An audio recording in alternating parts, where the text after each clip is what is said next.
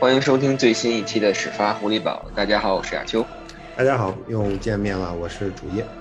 哎，这一下隔了两周吧，将近两周。自打我们从这个水牛城回来了以后，就一直属于 bye week 的阶段。其实也不能这么说呀，秋，咱们礼拜一还在刚刚，该刚刚不对，应该是工作凌晨刚刚直播了一下，对。工作刚一直在进行着，包括过去这一周，我们还继续延续着我们这个战术的分析，然后包括我们还放了放出飞哥在微博上放了一个 vlog 出来啊，简单的回顾了一下，记录了一下我们在这个 Bills 在水牛城发生了这个点点滴滴。说到这个实事求是，实事求是说，亚秋那 vlog 我觉得拍的不是很满意，为什么？就是因为很多镜头最后。呃，都没拍好，风太大都没拍好，都都没拍好。然后同时，因为我手最后，因为我在拿那摄像机的时候，也可能我自己的问题，我不愿意戴手套，所以都是光着手拿的。到最后手抖的不行，很多镜头都没法看，因为光线太暗。然后像光线太暗，所以它的那个都进入了夜景模式。如果手要拿的不稳的话，呃，画图片图片偏差很大。然后再加上噪音，风的噪音，或者这个好多都看。我觉得没关系。这个也算是给这个球迷朋友们留一个留一个念想吧，就是希望如果他们有机会有一天也可以亲自到这个 球场去体 去体验一下这种感觉。去之前一定要看天气预报，要不然这体验不完美。是，我们就算这个抛砖引玉，先给大家简单的这个介绍一下什么样子，然后大家可能去了有自己亲身的感受，才可能会更更加的这个真切。不过确实从那个回来，不过说实话，那个冰酒还不错，冰酒确实不错。不是 你喝了吗？我喝了已经开了一瓶了，确实不错，确实挺好喝的。然后其实加拿大的可能更甜一点，我我的感觉是，嗯，有机会咱们到时候再还是得过去，还是过去以后可能到那 边去买会更好一点。是，然后可能这几天我也在看了看那个《Man in the Arena》嘛，正好那个 Tom Brady。那个纪录片儿每周在 ESPN 啊 Plus 上放出一集，然后飞哥也是会在每周大概周三的时候会把这个纪录片儿放到这个微博上。如果大家有机会呢，还是赶紧去看啊，因为一些不可抗拒的原因，一些场外的因素，有随时可能会被删掉，所以大家还是抓紧时间去看。呃，说句题外话，我们争取一旦场外的因素出现了，我们会争取找一些上有对策、下有上有政策、下有对策的方式，把它再给弄回来。因为这部纪录片，我觉得拍的是非常非常非常非常好的。因为啊，Tom Brady 的这个纪录片《Maine Arena》从去年就开始，从 Super Bowl 之前，还不是去年，就是今年年初开始说说他可能要拍这么一个纪录片，ESPN Plus 就开始做了宣传，到现在这说说起来快小一年了。呃，之前其实我一直没有觉得，嗯，能有多了不起，对吧？因为我们知道，我们看过他以前拍的那个《Tom vs Time》，呃，那个片儿也挺有意思，因为还有很多他自己的自己的镜头，嗯，阐述了这些自己的观点。但那个片儿给我们的感觉是他，呃，就是 Brady 以自己为中心，这是无可厚非的，因为他是拍他自己嘛，《Tom vs Time》。但更多的给人感觉就是他可能还是为了推广他的 TB12，呃。做做的一些公关上的努力，所以我对这部片的《Man in the Arena》并没有给出特别高的期待。但是现在五集看完了，真是拍的非常非常非常好啊！因为这部片儿，我觉得 Brady 可能已经释然了。他离开 Patriots 去了 Tampa，然后在 Tampa 拿了 Super Bowl。我觉得对他来说，他现在他可能打球完全是完全是出于兴趣。他回顾自己过去的历史，他可以完全放下身段。完全敞开心扉，他可以把很多比较关键的那些当时可能似是而非的那些节点，都会捞出来说。呃，其实包括呃，就是我们刚刚说，刚刚看完了第五集，第五集是今天，今天周二嘛，今天大概今天他放出来的。这第五集是二零一一赛季，他们打进了 Super Bowl，最后输了，输又输给 Giants。啊，在这集里他说到了几个很有意思的事情，他他谈到了他跟 Bill O'Brien 在边线的吵架。这这个这一幕，其实现在很多时候我们都会拿出来放。他双方当事人，这集的嘉宾是 Bill O'Brien 跟 Wes Walker，啊，O'Brien、Bill O 跟 Brady 同时回顾了当时那一幕为什么会出现这一情况，然后包括 Wes Walker 毫不忌讳的，包括 Brady 本人也是毫不避讳的回顾了 The Super Bowl 的那个 back shoulder pass 那个 drop。如果那个球 Wes Walker 接到，啊，Patriots 跟 Brady 很可能就就完成那场就拿下那场比赛。然后包括还有最后这集吉娘娘出来了，大家我们都记得很清楚。吉娘娘在赛后曾经说了一句说：“My husband cannot throw and catch about the same time。”大概就这么一句话。然后呃，吉娘娘在这部片儿里边今天也解释了一下当时是什么心情。Wes Walker 因为是嘉宾嘛，所以也解释了一下当时自己是什么心情。所以我觉得所有的当事人在这部片子当中完全都放下了自己，就放下自己的那些戒心吧，非常坦诚的回顾了。爱国者的这个这段历程，因为毕竟是都过去十年了，二零二二零一一年，今天是二零二一年，过去十年了，很多事情他们其实也看开了，也放下了，所以这是一个非常非常难得的片子。我觉得 Brady 完全没有以自己为中心，他是作为主讲述人出现，因为他是这个王朝的呃奠基人，或者他是是这个王朝的主角。啊，过去二十年一直如此，这第二十一年情况可能有变，对吧？但是过去二十年一直如此，呃，所以他他主导的这一系列。但是他并没有以自己为中心，他整个过程都是在那都是在寻找某一个年、某一个阶段、某一个年限自己身边的队友、自己身边的亲人、自己身边的朋友。Belichick 没有出现在，没有没有作为嘉宾出现在片中，没有任何 Patriots 的官方人员出现在片中。但是你从这个片儿所选用的那些视频、选用那些分析，我们其实可以知道，可以肯定的知道。Patriots 在最后在背后是出力的，否则的话，Brady 是不可能取得 Brady 方面是不可能取得这些这些视频的。他要用这些独特的视角来说，呃，没有 Br 没有爱国者的支持，他是做不到。所以整个这个片儿，我觉得到目前为止拍了五集，呃，把前半部在第二次第二第二波拿 Super Bowl 的那个王朝后半部之前，他已经回顾完了，拍的非常好。我现在非常期待后半部会怎么样，也很好奇他会不会他怎么会回忆。跟菲利的那场 Super Bowl 那场那场比赛也有一个惊天一案，看他会怎么解释。对，确实是给给我的最直观的感觉也是，就是之前那个 Tom vs Time，更多的就像飞哥说，他其实就是一个 marketing，更多的去宣传自己这个 TB12，宣传可能自己这个运动哲学或者是这个保养哲学，怎么能。将自己的这个运动寿命延长的这么好，但是这部片儿给我最大感觉就是非常同意飞哥说，就是他可能只是从一个第一视角，从人的角度去讲述他身边的这些队友的故事，讲述他身边的这些兄弟的故事。我觉得可能这其实也是他在某种程度上是对自己在 Patriots 这二十年就是经历的这个风风雨雨一切的一个总结。明面上不好意思说嘛，对吧？就是不能 站出来说这个东西究竟有多不，不管是感恩也好，或者是留下多少美好的回忆也好，但是可能通过这样的一个纪录片，可以把他心里想说的、想表达出来的东西，从这样的一个视角去表达出来，这样可能是对他自己也是一一个交代，或者是一个总结。对的，对的，这个纪录片确实拍的是非常非常好。我很好奇，Mark Butler 会不会作为嘉宾出现？他已经不是现役球员了。根据这个这个是呃纪录片到目前的这个水准或者是这个趋势啊，所有的没有现役球员出现在其中，除了他自己，呃，作为嘉宾作为嘉宾旁白出现在其中，除了他自己，所以我觉得马孔可能有机会。如果马孔 出现了，给讲述一下二零一四年是怎么回事，再讲述一下二零一六年怎么回事。不过我觉得可能有一些东西他们也在底下有这个默契，就是就可可能永远不会触及这个话题，永远不会去去谈开了。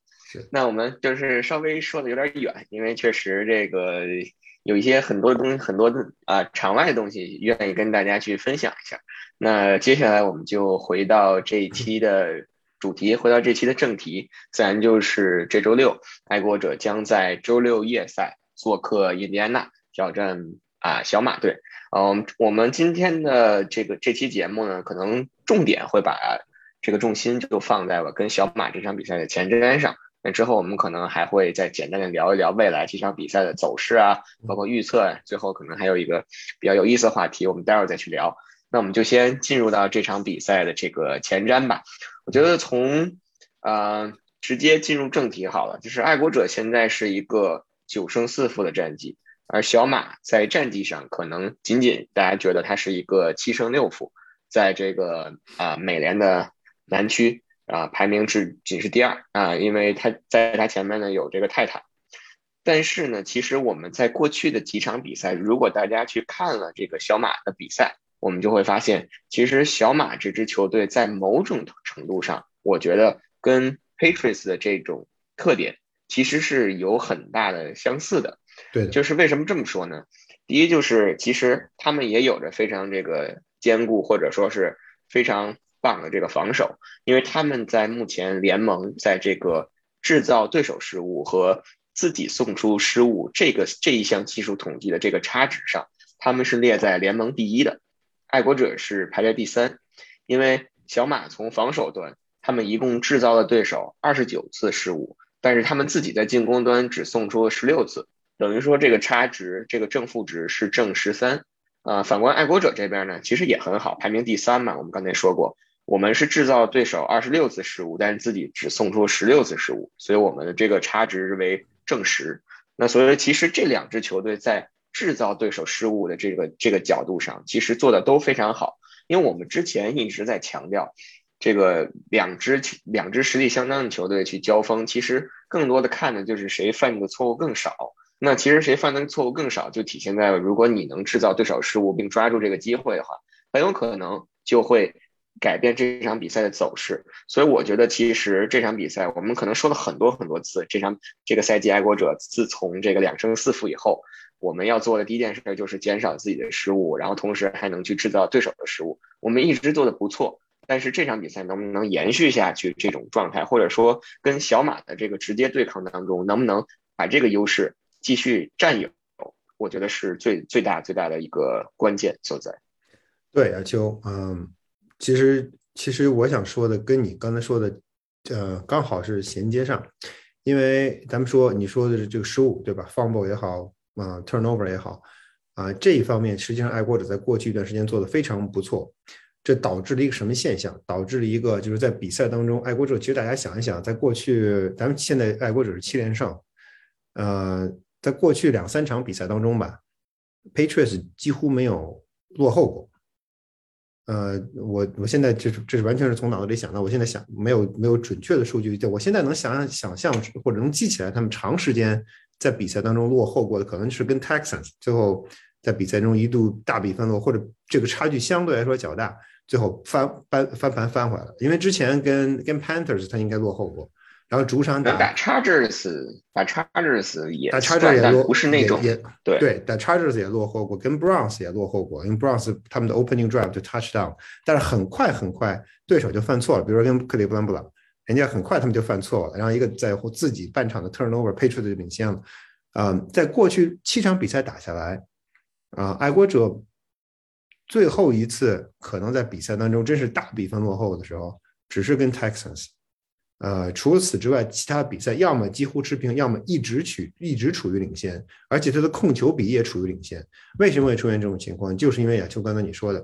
他第一，他就是从战术上来说，他是走的地面走的比较多，或者说他他有意的把节奏放慢。但更重要的一点是他没有 turnover。我不会说我的我的四分卫上来打了一个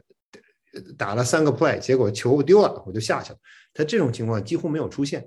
所以在这样的一个情况下，他整个比赛当中很少落后，那么我们就看到他在场上的场，他们在场上打得非常顺风顺水。那现在话会回过头来，呃，我们跟希望他们在跟 Coast 的比赛里面会延续这个延续这个趋势对吧，我们自己不失误，然后对手可能会频频失误，希望如此。但是如果要是做不到这一点，比如这个比赛进入拉锯战，比如说你可能我们刚才说了，COS 其实在某种角度上非常像 Patriots。他有名成绩、有名能力不错的 quarterback，Carson Wentz 很不错，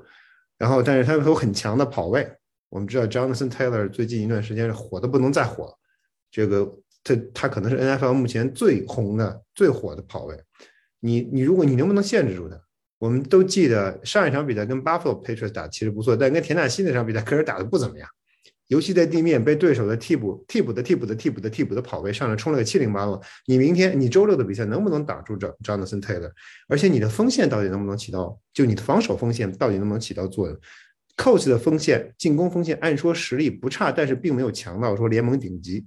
那你的防守锋线目前来看，从数据来看是非常出色的。你能不能防住他？如果你防不住，如果你在比赛当中落后了，如果你是在客场比赛当中落后。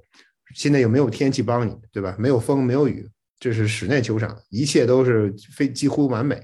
你也不能指望对手的 kicker 给你踢飞两脚 field goal。在这样的状况下，Patriots 的进攻组，包括防守组在内，对吧？防守组，你比如说你落后十分，那你下一个 play 你就要必须要挡住对手。那你能不能做下一个 drive？你就必须要挡住对手。你的防守组能不能做到？你的进攻组能不能在比如说在比分开场落后的情况下，能有办法把比分追回来，或者能咬住？这个其实是过去一段时间我们一直没有看的。我们之前说跟巴夫洛那场比赛，在我们知道天气会很糟之前，一直觉得这会是一场很好的测试测验。为什么客场比赛，呃，场内氛围没得说，肯定会很糟糕。对于 Patriots 而言，肯定会很糟糕。呃，对手的实力很强，对手可能会打打打出花来，然后让早早确立领先优势。Patriots 到底能不能顶住，能不能扳回来？结果因为天气的关系，所以帮我们帮帮爱国者一个忙，这个因素被抹平了。那这场比赛跟 Colts 又面临一样问题，Patriots 的这个这个进攻防守组到底能不能在关键时刻咬住，能够顶住？其实这是一个很大的问号，因为还是刚才亚秋咱们说的，在过去七场比赛里面顺风顺水，基本上是顺风顺水。没有没有经受到非常严峻的考验，现在面对季后赛有资格打季后赛的对手，啊，这个问题就来了，他们能不能经受住考验，完成呃客场取胜的任务？对，再补充一点，就是刚才飞哥提到，其实这个小马的主场是一个室内球场，所以就不会受到任何的这个天气的影响。同时，我相信在小马的主场，这也是一个爱国者这个赛季可能要面对的。真正的第二个客场，第一个客场是上一场打比尔在巴弗，这场比赛应该是第二个客场。我不觉得在现场会有像之前几个客场一样被绝大多数被爱国者球迷所占领。包括其实这周应该是今天周二，昨天嘛，周一，呃，Josh McDaniels 在聊在讲这场比赛，在答那个记者问的时候，他也提到过，可能这场比赛对对方球迷又会在这种室内的球场给 Patriots 的进攻。尤其是在喊战术，包括在开球，造成很大的影响。他自己都直接去去表达了，就是可能这场比赛又要会去用到这个 silent count，这是他在这个接受采访的时候直接就说到的。其实，在上一场比赛，当然我们说上场比赛虽然啊四十四十六次冲球还是四十五次冲球，只有三次传球，并没有太多的这个给 Mac Jones 去施展自己的这个机会，或者是。可能会出现失误的机会，但其实 Josh McDaniels 聊到一点，就是即使是传球，即使是把这个球交递给自己的跑位，也需要 Mac Jones 跟自己的进攻锋线、跟自己的跑位，包括外接手，在那样嘈杂的一个客场的氛围当中，做到一个很好的一个沟通的这样一个一个一个一个桥梁的作用。所以这场比赛没有天气的因素的影响，可能需要我们打出的。尤其在进攻端是一场需要你有传跑结合的比赛，你不能再去瘸腿了，你不能再靠单纯再去靠冲球或者单纯去靠传球。那在这种情况下，第一，能不能在客场的这种氛围当中依然保持好这种这种高效的这种这种这种这种沟通？第二，就是像飞哥说的，一旦我们落后了，然后有可能一旦我们大比分落后了，两个球权我们可以把它称为大比分落后，在这种情况下。我们能不能继续按照自己的节奏去打？如果自己一旦心态上出现了这个着急，或者是出现了失误，有可能就会适得其反。对，Mike Jones 实际上在这场比赛里边可能会起到更重要的作用。上一场比赛他的作用其实真是一个纯粹的 game manager，对吧？我通过教练给我教两个战术，我通过在场上的 read，然后我决定我决定告诉我的跑位从哪边跑。这是这个对他来说其实并不并不困难。呃，但是这场比赛。呃，如果要是比赛按照正常的情况发展，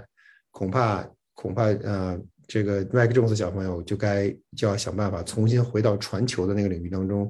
因为我们知道 Colts 其实呃，我其实上一场跟他们的上一场比赛跟 Texas 那个录像我其实没看，因为实际上没什么好看。但是在之前那场比赛，他们跟呃 Tampa Bay 那场球，实际上我们是看了，基本上看了直播的，后来也看了一遍录像，为了熟悉这支球队。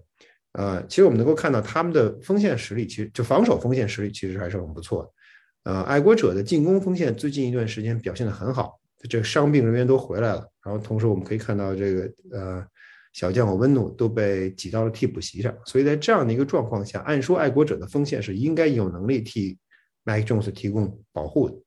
呃，但是这这什么事情都说不好，这比赛当中什么事情都可能发生。呃，这个保护到底能不能起到作用？我们还需要有待观察。另外一个就是，呃，就呃，这小马的小马的线位，他们的线位其实速度也很快。爱国者在在打到线后的时候，我们不说跑攻，我们单说传球，因为我们想现在想象的是 worst case scenario，就是最差的情况，爱国者当必须要追分的时候，恐怕你就更多要依赖传球。那你在线后的这块区域怎么处理？其实也是，呃，也是，其实我们近几场比赛都没有看的特别完整的一个，没有没有 Mike Daniels 没有给给出一个非常清楚的答案，到底谁插线后？我们看到的经常是 Country Born 跑到线后一拽，但是最有力的在线后的手段其实是近端锋，两名近端锋 John Smith 跟 Hunter Henry。啊，其实并没有显现出来他们的线后的能力。嗯亨德亨瑞现在的现在的角色更多的是那种就所谓的红区的 specialist，就到了红区了，哎，你可能要去盯亨德亨瑞了。这亨德亨瑞拿球的传到球接到球的概率很高，但是他在场中间的位置，他每场比赛能有两到三次接球，但是并没有起到那种第三档、第二档关短码数都需要传的时候，或者中不长不长、短不短的码数需要传的时候，爱国者并没有并没有经常会经常性的会去找他，更多的是。Gobi 和和 Country Born，呃，这种情况会不会有所改变？其实我们也非常非常关心。当然 j o h n Smith 是另外一个因素。反过来说，防守亚球，呃，一目前爱国者的防守实际上是一个很大的问号。现在是你你是 AFC Number One C，AFC 的一号种子，所以你的目光已经不仅仅局限于要冲击季后赛，对吧？你的目光可能要更远一步，不仅仅是要进季后赛，你可能要想的是。明年你能不能打到二月份这样的问题？因为你是一一号种子了嘛，在这个时候，其实我们更多要关心的就爱国者的防守到底行不行？嗯，我们现在知道爱国者防守没问题的是锋线，爱国者锋线上那群胖子没有什么明显伤病，伤病几乎不存在。呃，然后你你有非常强劲的线两端的实力，你有主挡在一侧，另外一侧 Lawrence Guy 在线上，这这这三到四名球员非常强，中线外实力也很不错。啊，中央班斗里加上 Tower One Way，还有 High Tower，然后再加上那个 Box Safety，Adrian Phillips 谢天谢地他没有伤病，目前来看来没什么事儿。谢天谢地，Kyle Dagger 回来了，这个防守的前线实力非常齐整，我们并不是很担心。担心的在后场，后场你怎么办？嗯，爱国者这过去七场比赛里面，尤其后三场比赛，其实打的比较不错。我我觉得一个主要的因，主要的因素是。对方的 quarterback 不行，就是当然上一场比赛 quarterback 行了，可是天气又不行，所以实际上变成了 quarterback 也不行。所以爱国者在这几场比赛里后场的布局其实主要以方主要以区域为主。那我的因为我的我的这个 corner 的水平跟不上你，对吧？那我就拉倒，我我用我的战术部署来弥补我个人能力的不足。他们实际上在过去的几场比赛里面，如果大家注意了我们的视频分析，会发现很多的 play。他们都摆出的是 single one 的 look，然后在这 ball snap out 出去之后，要么变成了 cover three，要么变成了 cover two，又变成了后场的是盯人的，以盯人为主的战术。上一场比赛是个特例，因为上一场比赛他们知道对手不会传球，或者对手的传球实际上没有什么危险，因为天气的原因，所以他们改打了盯人，因为他们想把线，他要保证线上的人员的优势或者人员的数量，所以他在后场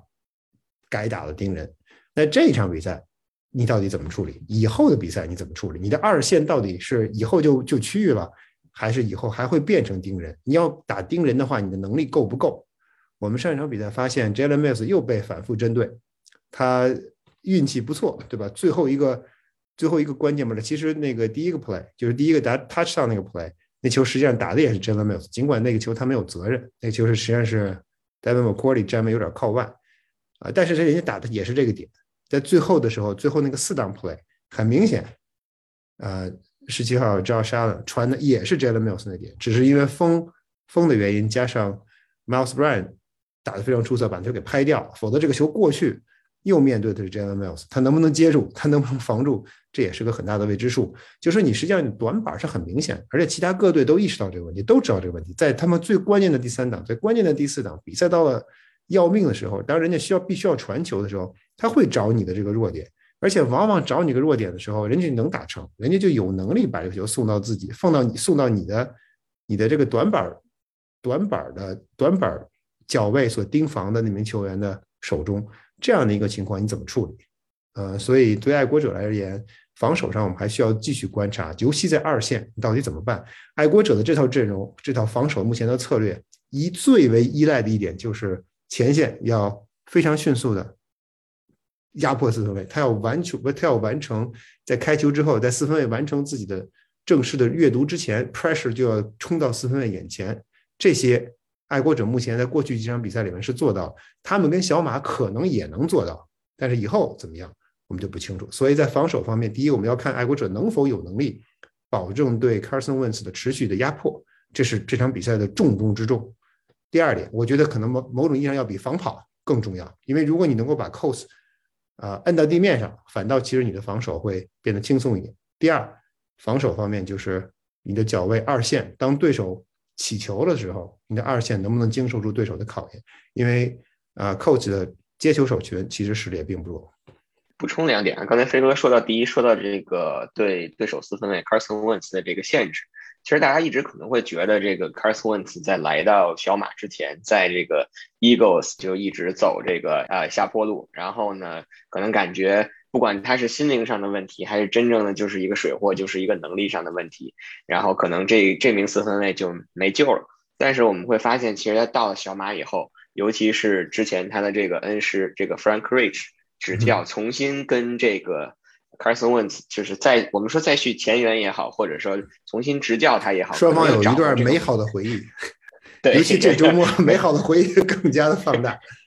是的，所以我们就说这个，我们一直一直在开玩笑说这个 Carson Wentz 是个水货也好，或者说他是什么温老二也好，但是其实这个赛季至少到目前为止，我们看 Carson Wentz 其实打的并不错。他到这个赛季为止，到目前为止，我刚才特意查了一下数据啊，已经传了传了二十二个传球达阵，然后同时只有五次被超截，这样一个四比一，大概超过四比一的这种传球达阵和超截的比，其实。做的已经是相当不错了，然后同时再辅以他有 Jonathan Taylor 这种这种怪物级别的，我们可以用怪物来形容这个赛季 Jonathan Taylor 这种怪物级别的这种这种跑位，因为我们可以看到到目前为止，Jonathan Taylor 除了前这个赛季前三场比赛没有拿到过冲球达阵以外，剩下的从第四周开始到十四周，当然十四周是 by week 了，四到十三周。连续每场至少都有一次达阵，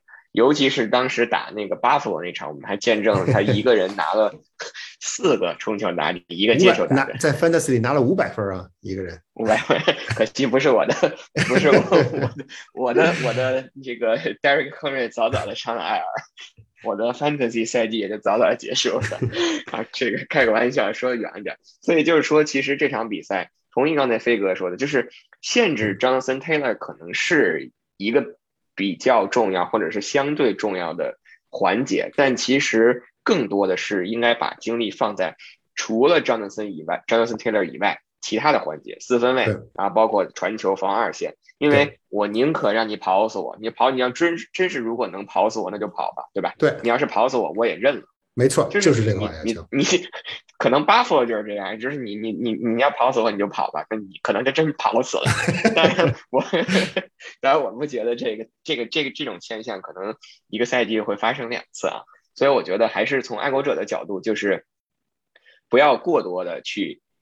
把重心就一心的去想说我要把这个摁死这个 Johnson Taylor 很难做到，如果能摁死，其他队早就摁死了可能。所以在这种程度上，可能更多的就是去去协调好自己在防守上的这这种部署，不管是压迫 Carson Wentz 也好，还是在二线，尤其是对对手的那个外接手那个 Michael Pittman Jr. 吧，应该应该是个二，应该是个二年级秀。我记得去年他是二轮秀，也是二轮秀，然后到这个赛季表现的其实是相当出色的，可以说是这个小马目前为止头号的外接手。所以我觉得，在这个角度上来讲，可能这场比赛从防守的角度上来讲，就是不要单纯的把这个重心紧紧的压宝在限制对手的这个跑位身上。对你，其实我觉得就是这样。你如果呀，这就是你刚才说的，你如果能够跑死我，我就认了。因为我的，因为爱国者的防守组实际上这个阵容或者说目前的人员搭配是按说是不应该怕跑的，不应不应该害怕冲球，因为在前线的吨位跟实力都足够。我们还是说，跟田纳西那场比赛可能算是个例外，他们自己估计也会也会觉得很很没有面子，啊，但在这样的基础上，就是你在在传球上怎么能够怎么能够压迫住 Carson Wentz，实际上是非常关键。如果你让对手的传球打开，那你的防你的防跑必然没有办法解决。所以所以这而且相对而言，封住对手的传球可能可能意义跟功效会更大，呃，而且而且传球会直接暴露，如果对手传球传起来，会直接暴露你防守上的弱点，就是二线的 coverage 或者或者说二线的二线的盯人部署，啊，所以爱国者我觉得本场比赛其实更关键的是防守。呃，反倒我并不是觉得进攻会是非常重、非常致命的一环，就是最终你可能需要靠进攻拿到比赛，对吧？你总要得分才能赢球，但是防守在这场比赛里面，在客场能否 carry 这支球队继续往前走，其实我们比较关注。好，那我们关于这场比赛的一个前瞻，基本上就说到这里。但是说到了这场比赛前瞻，或者说聊到了这场比赛的这个重要性，那我们就自然而然的可以转入我们下一个话题，就是比赛打到现在了。常规赛只剩下四周了，爱国者排在美联的头名，那我们自然的就会去聊一聊接下来关于美联的这季后赛的形式，或者说是接下来四场比赛，我们究竟能不能继续坐在这个美联的宝座上？如果如果未来每周都能像刚刚过去这个周末那样就好了。确实是这样，所以但是这个先先说到这个啊，就是这场比赛咱们是打，就是从这个 by week 回来。然后呢，其实小马也是从拜维克谢天谢地，所以其实从拜维克回来。对，所以其实对于两支球队来讲，都是一样的时间去准备这场比赛。所以在我们就是就是补充刚才这个第一个话题这个前瞻的时候，其实双方在这场比赛的这个战术的准备上，或者是时间的部署上，其实是是同等的条件，没有太多的这个优劣势可言。但是其实有一点我想说的就是。可能是在这个赛季开始之前，我们当时聊过的，就是我们一直担心的这个关于疫情的问题，关于这个 COVID 的问题。到比赛进，在整个赛季进入到最后三分之一阶段的时候，开始开始爆发了。昨天周一一天，一共就有三十六名球员，应该是还是三十七名球员，因为这个检测阳性上了 COVID 的 list。然后今天又有很多球员上去了。哦，包括这个 Brown 的这个 Landry 这些球员都都上了这个新冠的这个名单。然后今天看新闻说，公羊的那个主教练那个麦会在接受采访的时候也说，包括昨天他们的比赛赛前把这个 Tyler Higby 啊，把 Jalen Ramsey 也放到这个名单上，他也说他们的球员就做到了打疫苗，就是疫苗已经是 fully vaccinated 了，就是完全接种了，但是还是很难很难免去去避免这种事情的发生。所以我觉得其实就是说。我们很就是，我觉得从爱国者的角度而言，他们肯定也是有着非常非常周密的这种安排啊、计划呀，或者是纪律也好，去限制这个球员。但是这个球员，你很难去避免他去在训练结束后，或者说是在在回家的时候，会接触到一些意外的因素，对吧？就是可能你碰上的人没打疫苗或怎么样，而且这个疫苗打了也不能说去防止你去被感染。所以我觉得，在这个角度上，其实未来的这一周在准备的时候，我觉得这个问题其实可能会成为一个比较大的变数。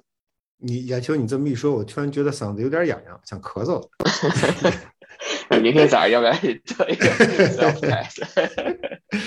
呃，其实其实话是这样，其实不仅仅是 COVID 的亚秋，因为赛季到末段了以后，啊，今年 COVID 就包括去年也是一样。啊，COVID 在内，就是新冠在内，实际上是在把给 NFL 的每到季末的不确定性又加了一层。其实我们之前曾经说过，就是能走到最后的球队，能走到最后拿到超级碗的球队，往往都是相对来说最为健康的球队。伤兵满营的球队是早早就会被淘汰，因为 NFL 的性质使然。你如果丢掉了两名进攻的主力主力球员，你这进攻基本就打不了。你指望像 next man up，像 Patriot 那种理念，你是可以有 next man up，但是你的 next next man 就 up 不起来了，啊，所以这个是这是一个客观现实，这客观事实。你如果有太多伤病了，你就打不了。今年除了伤病之外，又加了一个 COVID 的因素在里面，而且 NFL 测的测 COVID 测的非常频繁，所以你很多球员其实可能都是无症状患者，但你只要测出来了，你就不好意思，你就走人吧，上了 COVID list。然后同时你你跟谁开过会啊？一我们都知道，他们其实都带着手环的，进到体育场里面，进到球队集体，他要戴着手环，这样可以方便 contact tracing。一旦你发现有人跟你近距离接触了，这些人也就也都通通上 list。所以在这种状况下，嗯，我觉得其实我个人认为，我觉得很难避免。我觉得从球队而言，你除非真把所有的球员都都圈在一起，你可能你更多的只能要求他们说，呃，尽量减少跟外人的接触，呃，但我觉得难度也很大。比如说这周 by week，可能有不少球员都回家了，那这一这一去一回，你说有没有风险？肯定有风险。然后马上就马上就是 Christmas，就是圣诞节，他们打完他们打完小马，他们实际上有七天的休息时间来迎主场迎战比尔。这七天实际上又是一个小长假，对于 NFL 球员来说，他们可能还会，如果他打得不错，可能还会再放一天到两天的假，至少在圣诞节前 Christmas Eve，他们可能会放假。那这些球员会怎么样？他们可能也不得不，比如说他可能去 church，对吧？可能如果他要虔诚，他可能去教堂，或者比如说他他他迎接他。他的朋友、亲朋好友到家里来过圣诞节，这都是可以，这都是什么？这个家庭，对，这都是常理之中。在国内的朋友可能觉得那封城就好了，但是在美国他可能这点是做不到。所以，所以，嗯，所以这些这些风险，我觉得是有的，可能咱们也没有办法避免。我我觉得最终的结果还只能是走一步看一步。所以，对于我觉得对所有的球队来说都一样，就是面对这些风险，做好自己应该做的，尽量降低风险。但是风险毕竟是风险，它始终在那里，我们只能。只能希望，希望最终这这些不幸的事情不要落到自己头上吧。对，这个东西没法去避免，只能说尽可能的去控制吧，减少一些人为的因素。那说回到这个季后赛啊，刚才说说突然说的有点远，主要赖你朱亚秀同学，主要赖我，赖我，主要突然想到这个扣位的这事儿，我老是觉得这个事儿对于球队来说属于非战斗性减员，对吧？所以，当然我们不希望看到任何一名球员感染，因为咱们自己，咱们自己要做到呃拒绝非战斗性检验，我们自己要做。没错，是这样，没错。那说回这个，说回这个季后赛的这个走势啊，现在在美联一共有三支球队都是九胜四负，包括爱国者、泰坦和酋长。然后在后面有两支八胜五负的球队，一个是乌鸦，一个是这个闪电，就是 Chargers。从这五支剩下都是一些七胜六负的球队，包括我们这周要面对的这个小马。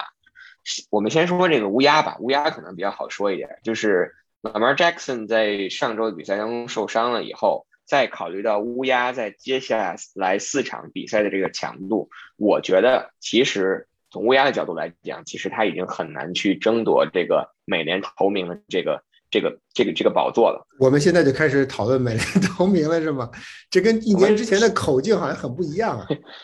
我一下子回到了熟悉的节奏。哎，赛季开始之前，我可可是当时说了，爱国者是是要拿美，至少要拿美东冠军的，对不对？现在已经到这儿了，还怕什么？是不是？没有什么打脸存在了。是我们，我觉得最最最关键的一点，我想强调就是。不管我们最终的战绩如何，至少从现在的这个角度，在今天看未来四场比赛，主动权是在我们自己手里面的。只要我们做好了自己该做的，只要我们拿下了自己该赢的比赛，即使最后我们跟对手，比如说跟酋长或者跟泰坦战绩相同，我们也是美联美联的冠军。所以我觉得接下来这四场不用去太去想，就是看别人的这个脸色。比如说我们去去想这个。酋长最后是三胜一负，还剩四胜零负，或者是泰坦的赛程是难还是容易？我觉得更多的是从我们自己的角度出发。四场比赛，接下来四场比赛，小马、比尔啊、Joggers 啊、美洲豹，还有最后要去打这个海豚。其实除了可能除了美洲豹的那场比赛，剩下三场比赛我们都都是硬仗，但是又都有有的打。然后，所以我觉得从自己从我们自身的这个角度出发，如果我们做好了自己的这样这样的一一，在这种情况下，就是把自己不要失误，或者说是不要因为自己犯错而去输掉这场比赛的话，那我觉得就像我最开始说的，就是主动权会一直在我们自己的手里。对，亚秋，其实说到这个赛程安排，我觉得爱国者今年的赛程安排，首先要得益于去年自己打的太烂，对吧？你去年成绩打得不好。导致了你今年的，啊，怎么说？这今年你的对手偏弱，这是这是去年的去年你的成绩决定，所以你先天优势，因为你去年先天不足，所以今年你的先天优势要比其他你现在明显的你的竞争对手要强，因为你现在的竞争对手田纳西跟跟 Chief 去年都打进了季后赛，所以所以对于你来说，在这这一点上你占据了一定的优势。另外一条我想说，其实爱国者我们我们看一下这个 schedule 的安排，其实。啊，嗯，我觉得应该这么说，运气不错，因为我们因为我们之前其实，在开在开赛之前曾经有过担忧，是什么担忧？就是爱国者在这这这个赛季的 bye week 来太晚，他实际上到了这周才来，上周上上周刚过去之后才来，是第十四周才才轮到你 bye。那你之前在赛季刚开始的时候啊，你除了赛季初的两场比赛比较轻松，打了打迈阿密，实际上你还输了。然后客场打 Jazz 比较轻松之外，你其实剩下的对手都很强。呃，我们好在你强的是主场作战，但是尽管尽管如此吧，你实际上跟 Sense 你输了，跟 Dallas 你输了，跟他丹巴贝你也输了。这几场比赛打完，实际上给爱国者的一个就是对爱国者来说有一个什么样的好处？就是说，如果你输的是弱队，你可能现在已经很危险了，因为你必然还要打强队。但是正因为你开始面对的对手都很强，比如 Dallas 跟 Tampa Bay，这都是很强的球队。Since 在在 quarterback 在他们的 quarterback 的受伤之前，其实也还不错。所以在这样的状况下，你之所以没有就没有到后到中盘阶段没有掉队，其实跟开赛开赛阶段你输的是对手是强队有很大的关系。而且很有运气的是，你输给了三支 A NFC 的球队。那那 AFC 那场球是比较冤枉，但是那三场比赛输给 NFC 的球队，现在来看很可能会救你一命，在季后赛排行的时候。所以整个今年的赛程，其实我的感觉就有点歪打正着，因为我们一开始都想当然的觉得说今年没有啊，对于爱国者这种全新的这种全新的一个阵容，对吧？你可能需要打弱队开始磨合，然后逐渐的等你磨合成熟了再打强队，中间最好再来一个 bye week，比如说我们打完弱队了歇一个礼拜再接着打。后来现在回过头来再看马后炮，我们现在说。回过头来再看，反倒开开局打完两支弱队之后连遇强手，对这支爱国者来说未必是件坏事。但是，但是现在我还是那话，我们现在马后炮，他们他们赢过来了，我们这么说，他们输了可能就不是这个论调。但但是事实证明，这个这个赛程实际上是帮了他们的忙。他们通过头一场头几场比赛的呃磨练，包括教练组跟球员之间的磨合，实际上是挺过来了。中盘这七场比赛很关键。他们都拿下了这七场比赛，对手有强有弱，无论对手强弱，无论这比赛是怎么赢的，对吧？你可能说跟巴夫你是运气好，跟跟 Panthers 你可能也是因为运气好，对方的 QB 有问题，呃，无论怎么样，你可能这一系列走下来，到最后你你是赢下来。到目前到最关键的冲冲刺阶段开始的时候，你占据了一个非常有利的位置，然后你进入一个败，球队从身心上都得到了一个放松，一个调整。所以从这个角度来说。目前来看，这个赛程的安排是非常成功的。但是今最近我听到了一个小道消息啊，球就是这个赛程安排实际上在某种程度上是帮助 Craft 啊办那个在吉列体育场边上办那个灯光秀。这是这是这可能是 Craft 本人要求的，就如果能这么安排最好。所以大家大家会发现，在整整一个月，在 Thanksgiving 过后到 Christmas 之前，Patriots 整整一个月的时间没有在主场进行比赛，通通都是客场，加上一个 bye。所以这个某种程度上是 Craft 基于自己的啊，就是商业的需要，因为他把吉列体育场周围的停车场变成了一个灯光秀场，大家呃球迷们或者说居民们，马州的居民可以开着车啊在里面绕绕圈，可以看各种各样的灯光秀。如果你要是有比赛，这个秀你肯定就办不起来，你不可能今天拆了明天搭，明天搭今天拆。所以这方面我觉得种种因素考虑在一起，加上爱国者一点点运气，我觉得到现在为止这个赛程安排的非常合理。无论这周跟小马的比赛结果怎么样，我觉得爱国者从今天我们看到的伤病报告，基本上可以说是全员健康。最为担心的两名球员 Damian Harris 和啊 Andrew Phillips 都回来了，都参加了训练，说明他们伤病无大碍。麦朱栋，我本来开始咱们在看比赛，还觉得他可能有伤，结果今天连名单都没上，这是非常理想的。就压了一下，对他当时说就是被 Hightower 压了一下。所以，所以我们看到说完全没有问题，这个球队的健康状态非常理想。我们刚才说过，走到最后的球队往往都是最为健康的球队。所以，希望爱国者能够把这一状态延续。啊，我觉得亚秋你刚才说的对，做好自己就好了。你的未来四场比赛的对手实力都不实力都不算太差，但是也都没有那么强，对吧？你可能真正说起来，只要过了这周跟小马的坎儿，小马其实也是也是就是也是在在外卡的那个区域里徘徊。呃，Buffalo Bills，你已经你已经揍过他一顿了。你回到主场，我觉得他们的心态，Buffalo Bills 的心态，有可能很可能会是他们输球的主要原因。他们的有一点想不服气、想报复的那种感觉。没错，对，没错。我们可以看到，我们大家其实都知道，是他跟他跟 Tampa Bay 的第一场，呃，他跟 Tampa Bay 的上半场只传不跑。那你在那，你想的在脑子里不知道他们不知道不知道 Buffalo 的这个从上到下这个脑子里这根筋是怎么转的。反正我觉得他们反倒来到吉列体育场，下周他们来到吉列体育场，对于他们来说很可能是一个在脑子里的一个一个考验。他能不能自己战先战胜他自己，然后再去考虑击败爱国者，其实际上对他们来说是一个不小的考验。那最后两场比赛。呃，Jaguars，我觉得那场比赛赢的可能性应该是，呃，很大很大很大的。呃，一会儿我们还会说到 Jaguars，然后最后跟迈阿密，你你在你不能在同样的一条河里待到跌倒五次吧，对吧？我觉得，所以 所以希望能 所以我觉得爱国者爱国者到目前来说，我觉得他最艰苦的一段赛程已经过去了，啊，他他的考验仍在仍在未来。他的考验仍在最后这四场比赛当中，尤其未来的两场球，包括季后赛，他们已经进季后赛应该是没有什么问题了。包括进季后赛也是对他们的考验。但是他这一整个这一年最艰苦的一段，最为不确定的那一段时间，他们已经成功度过，而且度过的还不错。我觉得要给要给球队一些鼓励跟肯定。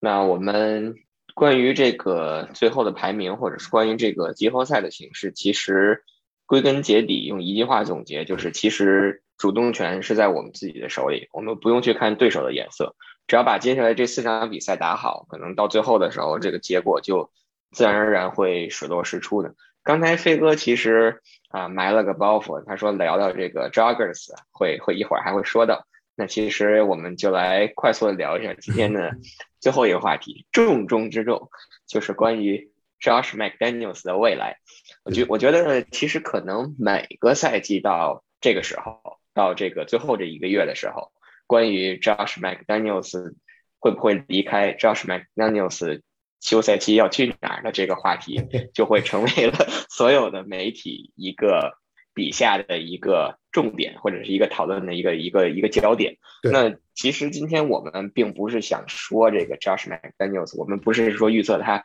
走不走。他去哪儿？是去 Joggers 还是去这个？没准去 Bears 也好。我们可能更多的想聊的一个话题就是，我们想去，就我们从我们自己的角度去揣测一下啊，就是面对一面对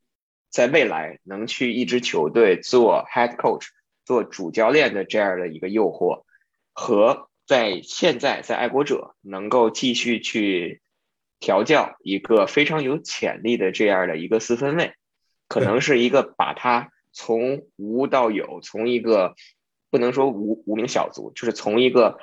亟待被被雕琢的这样这这样的一个一个新秀，然后把他培养成一个未来十年、十五年以后可能一个。啊不，别别说太远，什么能进名人堂也好，或怎么样，就是可能会带领爱国者走很远的，进不去吗？再说再说，先不要把话说太满，一个赛季一个赛季看，对吧？对，这样这样面对这样的一个机会，就是从 McDaniel's 角度，我们不知道，但是比如说飞哥把这个问题抛给你，你你会做怎样的一个选择？呃，我今天还没有跟 Josh McDaniel 打电话，我今天晚上一会儿咱们说完了，我问问他他怎么想，我把我的想法告诉他。好的，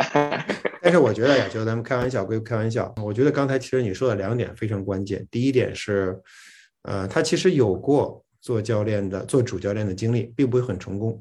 他也有过差点成为主教练的经历，他最终回来了。为什么我们这这周把 Josh McDaniels 提出来，就是因为他之前的、之前的、呃，之前跟小马之间的那个瓜葛，包括 Patriots 跟小马之间的。各种各样的瓜葛是吧？不仅仅这一个瓜了，还有很多别的瓜。这个瓜可能是最新的一个瓜，啊，当然你出现这种情况其实很很可以理解。而且大家呃有一点需要说一下，就是今年 NFL 做了一个规定，做了一个规定上的调整。以前是只有打完常规赛之后，各支球队教练就开始出缺了，对吧？出缺了以后，你可以跟你的可以跟这些其他其他的 coach 进行联系，进行私下的交流，这是允许的。今年呢有一个例外，今年的例外是，如果这支球队已经宣布说，OK，我这个我这个 coach 我准备把它 cut 了，或者说这 coach 我这个我准备把它 fire 了，或者说我现在就没有 coach，对吧？啊，也很不少球队实际上出现这种这种情况，比如说 Readers，他就没有主教练，他只是一个代理主教练。这种主教练出缺的这些球队，在第十六周就常规赛结束前两周，他就可以开始和其他各队的。呃候选人、教练候选人进行联系了。所以换句话说，Josh McDaniels 如果有如果他有兴趣，如果别的兴球队对他有兴趣，我觉得这双方都是肯定的。在这样的情况下，Josh 从第十六周开始，我们就该就会听到传言了。今天这周是第十五周，也就是说这周完了，下周下周完了，打完 Buffalo 这些事儿就该开始，每年的这个这个老生常谈就要开始了。而且 Josh McDaniel 在去年接受采访的时候，不知道亚秋你是不是记得，他明确的说过，我希望当主教练。他曾经非常非常，记者问过他非常清楚的问题：你还在未在你的未来，你是满足于做一个 offensive coordinator，还是你想当 head coach？coach？Josh McDaniels 非常非常非常清楚且明确的说：“我想当 head coach。”当然，这个这个话有两层意思啊。第一层意思就是，哎，我想当 head coach，这是显而易见的。第二层意思是说，我去哪儿当？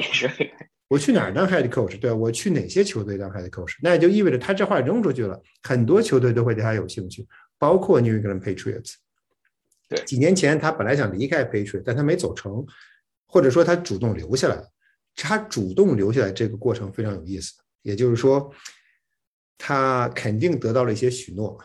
对吧？我们知道他钱涨了不少，嗯，我们曾经曾经前两天我们曾经发了个微博说过，我们知道 Josh 的年薪大概可能接近五六百万美元，这在 Coordinator 的这个年薪里面，可能比别人两倍都不止。呃，在这样的一个状况下，他实际上拿着主教练的薪水在当 Offensive Coordinator，在这样的一个情况下。在钱上，可能爱国者尽可能的满足了他，因为这个在钱在在教练的薪水上没有没有所谓的啊 salary cap，所以而且我们知道 Patriots 是是印钱的机器，所以他们很有钱。那在钱上，在个人收入上他没有问题。那在个人的权利上，他到底跟 Belichick 之间的在权利上的分割到底是不是很清楚？他在 Joshua Daniel 是一个非常谨慎的人，他在。他在公众场合是非常谨慎的人，他没有吐露过任何，呃，就是从他的言行当中你看不出来任何他跟 Belichick 之间的权力上的瓜葛。我也不相，我也相信他们也没有，因为在这一点上，我觉得他是完全尊敬跟跟服从 Belichick。所以他到底他他尊敬是一方面，但是他到底是不是自己向往权力？他是不是希望想自己执掌一支球队？其实这是一个很关键的一个一个问题。啊，再回过头来说，刚才亚秋你谈到了一点，就是 Mike Jones。啊，这一点也非常关键，因为他 McDaniel 的底细其实实际上现在我们已经看得很清楚了。他不可能，他这么这一把年纪的人了，对吧？我们开个玩笑说，他其实岁数也不小了，他也不是一个年轻的 head coach，他也不是在三十岁出头，他也四十好几了，接近五十岁。这四四十出头的这个人的四十不惑，他已经想明白怎么回事儿。他去一个新的球队，他绝不可能把自己的 playbook 扔到天上重新来过，绝是不可，绝对不可能。他去肯定要带着自己的 system 去。那你的 system 是什么？你的 system 是 Tom Brady 和你一起在过去的十年、十五年的时间里面一起建立起来的。你终于在选秀当中选来了一个 quarterback，很有 Tom Brady 的味道。当然，显然还没有 Tom Brady 的水平，但是我们能够依稀的看到他有 Tom Brady 的影子。他能够在你的 offense 里面起到一定的作用，而且你你的 offense 显然在需要的时刻，你需要一名 quarterback，一场比赛只传三次球。大家听起来觉得，哎，这不很简单的事情吗？你在 NFL，你能再找出一名球员，找出一名 quarterback，一场比赛里只传三次球吗？你恐怕找不出来。你这名球员传完三次球，恐怕下下场就就跟教练翻脸。他绝不可能，不会有很多球员愿意或者心甘情愿的说，我以大局为重，教练让我干什么我就干什么，然后教练让我怎么 call play 我就怎么 call play。教练让我怎么 read defense，我就怎么 read defense。什么样的 option，什么样的什么样的什么样的 play，我完全完全执完全服从，完全执行。这样的 quarterback，同时这个 quarterback 自己很聪明，也有一定也有自己也有的也有一定的潜力。呃，这种情况其实对他来说可遇不可求，所以他完全有能力在带着这支球队更进一步再往上走一步。所以从这个角度出发，嗯，我倒是觉得他留在 Patriots。呃，对于他的，对于他实现他的进攻抱负来说，其实反倒是一个很好的事情。比如说，你出去，你去其他球队，我们现在其实其实都知道能数出来的几支球队。刚才亚秋你谈到了 Bears，Bears 可能算是个例外，因为他毕竟毕竟有一名不错的 quarterback。那你要去达去去 Vegas，呃，虽然你也有一名不错的 quarterback，但是毕竟人家那个东西已经很成型了。如果你要去 Jaguars，你怎么知道明年你不会成为？成为 成为 Bears 第二，对吧？你这都不好说。所以留在 Patriot 对他来说，我觉得是一个很不错的选择。但是他肯定会面对各种各样的各种各样的诱惑。诱惑，这应该是 Belichick 跟跟 Bob Kraft 呃任务，怎么能把他留在这里？我觉得他留下了另外一个好，另外一个潜在的优势，或者说潜在的呃有利对他自己来说其实有利的一方面是什么？就是 Belichick 今年已经呃明年还是今年已经七十岁了。我们其实那天在在巴夫洛看球，我们就说我在外边站了半个小时，给我冻的冻的已经不行了，我的手已经冻僵了。然后回来我喝了多少杯 hot chocolate 我都数不清了，已经不管卡路里那些乱七八糟事了，只先把自己救回来再说。Belichick 在寒风里面站了四个多小时。对吧？你到最后他在新闻发布上嗓子都哑了。礼拜一早上，礼拜二早上起来他说话嗓子都是哑。他的这样的身体在这样的，尤其到寒冬腊月，他还能扛多久？我们不是说他就快挂了，就这种事儿不是这个意思。我们是说他的，他毕竟是一个七十岁的老人了，在这样的严酷的环境下，如果你的球队很强，你可能一路要走到二月份，那你还有还有整个十二月份要打，还有整个一月份要打，你能扛多久？就你的身体是不是还能允许你坚持那么久？其实是一个问题。啊，那你是不是如果比如说你要是去看台上或者去去 box 里边执教这场比赛，第一我们不知道巴特这个会不会这么做。就算他去了，那如果他去了的话，场下总有一个人要要进要进行 call play，要对现场的很多情况进行在在赛道上进行指导。那这个职务这个位置有非 McDaniel 默许，对吧？所以他在这一点上，其实我觉得他能够看到。虽然我们说 Belichick 会直接到一百五十岁，但是你其实对 Mc 从 McDaniel 来说，你实际上是能够看到，呃，实际上能够看到自己站出来那一天。而且从另外一个角度说，Belichick 的儿子们目前还很难在短时间内挑起 Patriots 大梁。啊，虽然 Steve 现在开始叫防守的战术，但是他离 McDaniel 他比他从资历来看和经验来看，要比 McDaniel 差的很多很多很多。而且很难，我至少我个人不认为他能够在短时间内成为 Belichick 的第一助手或者接班接班人的候选人选。所以，呃，所以对于 McDaniel 来说，我觉得对于赵氏来说，他留在 Patriots，呃，他的前景实际上是是可以预见的。这个年份可能不能确定，比如还有三年，还有四年，这个不能确定。但是他完全能够通过这三年四年培植自己的势力。打把自己的因素更多的注入到这个这个系统当中，实际上为几年之后他顺利接班啊，怎么说啊，提供一个良好的基础吧。所以我觉得他留下的可能性是很大很大的。尽管我们可以预见到，就是这些这流言蜚语，包括他去其他球队面试的这些事情，肯定会在肯定很快就会就会见诸于报端。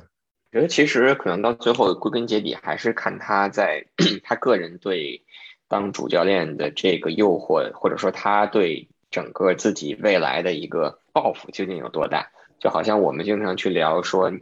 从我们的角度，你你你做一项工作，你的 career path，你究竟是想说在你自己这个领域里走得很深，对吧？成为这个 expert，还是说你想去带一个带一个带领去在一个公司去去任一个一个高管的这样一个角色，去管理一支团队也好？所以我觉得，其实亚秋，亚秋，你的亚秋，你的眼光太高了。我就天天就数数我今天挣了多少钱，数数明天多没多八块八，哎，明天不错，多了八块钱，太好了。后天有没有多十二块钱？这这这是这是 expert 的这个角度，往往是挣大钱的，因为你想到最后的时候。那些管团队的人，他们需要靠着你，就是要抱你的大腿的，对不对？如果你没有不给他提供这种技术上的支持跟指导的话，他上哪挣钱去？是不是？所以我就说啊，我觉得这个 Josh 其实确实可能在在 Patriots 这儿留着，可能就是那首先他还得耐得住寂寞，你得你得你得等得了。我觉得其实他也并没有太寂寞，实事求是的说，他也并不 是是，并不是在那个男人背后的男人，对吧？他其实 相当于这个，是相当于 Belichick 就把这个球队一半都给都给你了，我都完全不管了。他很放心，很踏实，全由你说了算。但我只是说，就是说他可能想等这个 Belichick 退休吧。我保守的说，至少五年起，五到十年的这样一个程度。所以我觉得，就看他自己愿不愿意等。俩球，这离刚才我的估算一百五十年还是比较保守的。对我这还是也也也比较现实，是吧？好吧，那我们今天啊又聊了这么多，聊了这么久。那这个关于 Patriots 在这周啊，对，再跟大家提示一下，这周的比赛呢是美国时间周六的晚上，周六的夜赛国内也是一个非常好的时间，相当于是国内周日的早上九点二十。对呀，就多说一句，今天那天呃看到了有人问了一个问题，就是为什么从这周开始 NFL 可以在周六打了，对吧？为什么不把所有的比赛都安排在周六，就像英超一样，就周六打多好，这样球迷至少在中国的球迷熬夜也可以在礼拜天熬夜，不用在礼拜一熬夜。这个实际上有一个历史原因，NFL NFL 显然它是一个垄断组织，没有在美国国内可能有些其他的小的室内的橄榄球联盟，但是到了。到了橄榄，你说到橄榄球，你当之无愧的 NFL 不仅仅是美国垄断了，在在在世界范围内，它也是数一数一不数二的那种体育联盟。所以它实际上涉及到了一个美国反垄断法的一个控制，就是你你你这个你一家太大了，我我们都知道，当有反垄断法的出现的时候，如果某一家公司做的太大啊，美国的呃监察部门或者检检察部门总检察官就会提起公诉，把这个公司拆掉。以前的石油公司埃克森美孚实际上就是这么一个结果，啊，对呸，对于啊 football 来说其实也一样。那既然，但是你不可能说我再把 NFL 拆成两个，又拆回到 AFC、NFC，这个实际上没有意义。但是最终双方做的妥协就是 NFL 要把周六的黄金时段和其他的和和一周中的其他的时段要完全奉献给谁？要完全让给。大学橄榄球跟各个州的啊，各个州一定级别以上的州橄榄球联赛，叫高中橄榄球联赛，要要你，如果你在黄你在黄金时代，你每天都来场 NFL，那别的联盟都没法活了，NCAA 估计也没法活了。所以要，所以在这种原因，在正基于这个原因，他们在周六不能安排比赛，直到十二月份的第二个周六开始，因为到这个时候，啊，NCAA 的比赛就基本结束了，季后赛到年底才开始。以前是也没有季后赛，到这个时候基本结束。所以当这种情况出现了之后，NFL 最终能够被允许在十第十二月份的中旬重新开始，就是可以在周六、周日同时安排比赛。NFL 见缝插针的直接插了几句说：“你什什么时候让我安排比赛，我都可以都可以安排。”所以他所以正是因为这个原因，在周六我们才可以看到 NFL 连续三场的啊常规赛。当然，我们海外比赛因为超出了美国法律的管辖权。他们如果去伦敦打比赛，有的时候也会安排在周六，啊，所以这个时候是是因为他是在海外，所以不涉及美国法律的控制，所以是在在海外比赛是允许的。所以如果有朝一日他们会在中国去打比赛的话，很有可能也会安排在周六，希望他们安排在周六。那就是国内黄金时间的基本就是晚上七点半开球，一般都是这种。那我们要在这边如果有机会看的话，那还得早起了，